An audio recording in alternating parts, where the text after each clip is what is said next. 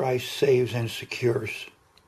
1 John chapter 3 verses 6 through 9. In this passage, John examines the question of whether the person born again can commit sin.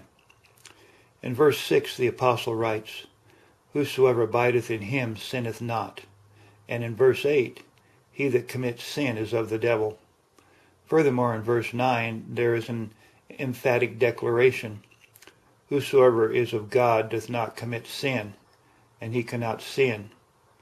If it were possible for a Christian to sin, there would be a contradiction in these portions of Scriptures. In this instance, John says, if it is not possible for those who are really born again to sin, there must be very few genuine Christians. Every believer still possesses a fallen sin nature as well as an indwelling Holy Spirit. Also, the doctrine of eternal security is evident in Scripture. John chapter 1 verse 12, John chapter 10 verse 28, Romans chapter 8 verses 38 and 39.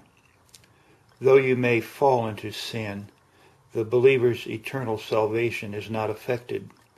See note on 1 Thessalonians chapter 2 verses 3 through 9. Antinomians contend that the covenant of grace was not established based on conditions. The result of this belief is that no person can be held accountable to any moral law. It is only required that they believe, then they can live as they please. The perfectionists go so far as to say that the sin nature has been surgically removed. John was warning believers against these forms of thinking, that they not continue in sin, but abide in righteousness. Verses 8 and 9. Moreover, the apostle exposes these doctrines in the command, My little children, these write I unto you, that you sin not. If any man sin, we have an advocate with the Father, Jesus Christ, the righteous. 1 John chapter 2 verse 1. This is not the proper rendering of this verse. It should denote the mere action of a sin, not the idea of habitually sinning. John explains that even he is capable of committing sin, not in the habitual sense, but as one particular action. The phrase here in verse 9, does not commit sin, is in the present tense, denoting continued action. On the other hand, in chapter 2, verse 1, John uses the aorist tense, speaking of one point in the past when a sin was committed. Furthermore, there were those who taught that the mere intellectual assent to the Christian faith was enough to make one acceptable to God, even though he or she had impure lives. Therefore, John reiterates in verse 7 that only those who continued in righteousness, ho poion, Strong's 4160, a participle phrase meaning the one habitually doing, were considered righteous. They were not only making the righteous and holy life of Christ the object of their trust, but also the pattern of their walk and practice.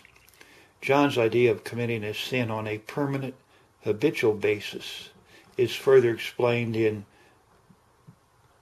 3 John chapter 1 verse 11. He that doeth good is of God, but he that doeth evil is has not seen God. There are two participial nouns in this verse ho agathopoion, Strong's 215, meaning the one being a doer of good, a benevolent person, and ho kakopoion, Strong's 2554, referring to the one doing evil, a malicious person. This is the same usage found in 1 John chapter 3 verse 7. He that doeth righteous is righteous. John does not imply that merely acting good will make one righteous. A person is an artisan who has acquired a skill and works at a trade as his calling or occupation. Hence the correct translation of 1 John chapter 3 verse 8 should be the one who practices sin. The expression he cannot sin, 1 John chapter 3 verse 9, simply means the true believer cannot sin habitually, deliberately, and maliciously.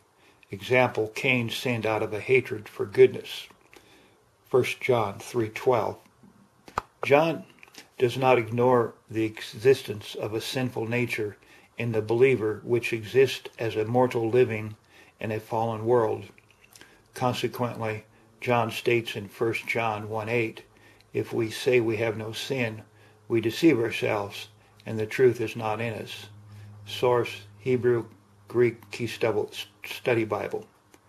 Thank you. James and Humsasasi, GodWhoIsGod.com.